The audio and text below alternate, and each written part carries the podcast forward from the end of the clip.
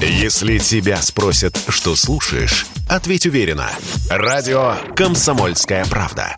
Ведь Радио КП – это самые оперативные и проверенные новости.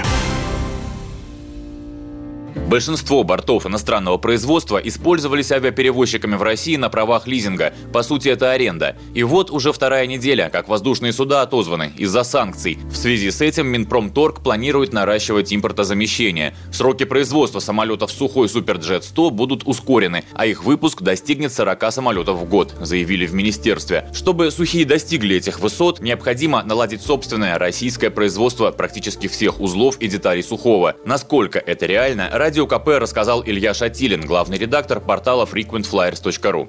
Сейчас, безусловно, вот нужно идти по пути импортозамещения. В новом суперджете до 90, по-моему, процентов компонентов отечественного производства. Все равно какие-то узлы придется покупать за границей. Ну, например, там, условно говоря, электронные компоненты мы так или иначе в любом случае будем покупать не в России, потому что в России там их производство ну, не существует, да, то есть теоретически можно сделать все в России, и электронные блоки, да, в любом случае придется покупать комплектующие за рубежом, но их выпускают все-таки Юго-Восточная Азия, то есть Китай, и так далее. Поэтому здесь проблем, в принципе, э, да, если все проработать, я не вижу. Что касается другого, относительно нового детища российского авиапрома, пассажирского МС-21, то здесь тоже есть перспектива обойтись своими силами. Там у МС тоже электронные блоки, например, авионика на иностранного производства, здесь тоже могут быть определенные проблемы. В остальном, там, импортозамещенное крыло в конце прошлого года сделали, поставили, и оно полетело. Пока там, опять же, двигатели Pratt Whitney э, американские, но PD-14 тоже как раз-таки, мне кажется, даже гораздо ближе к серийному производству, чем PD-8 для Суперджет.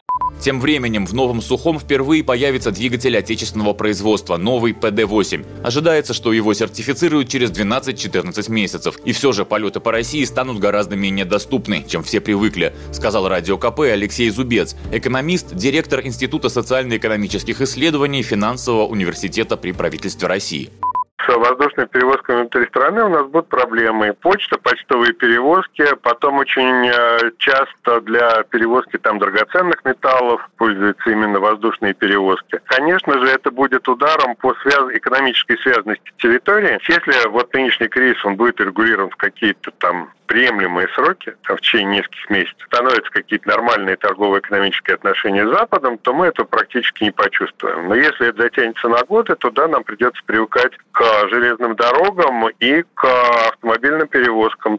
Курс на импортозамещение гражданское авиастроение России взяло еще в 2015 году. В частности, в него вошло и создание самолетов «Суперджет». Василий Кондрашов, Радио КП. Если тебя спросят, что слушаешь, ответь уверенно. Радио «Комсомольская правда». Ведь Радио КП – это самая топовая информация о потребительском рынке, инвестициях и экономических трендах.